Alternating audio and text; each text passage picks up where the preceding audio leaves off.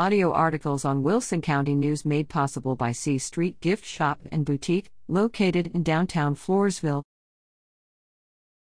Keep up the good work. Editor. Thank you for providing me with a free copy of your newspaper.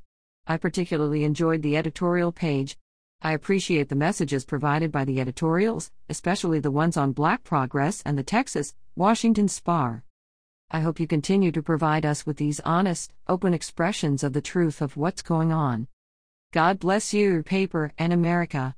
Hector M. Pena Jr. Floresville.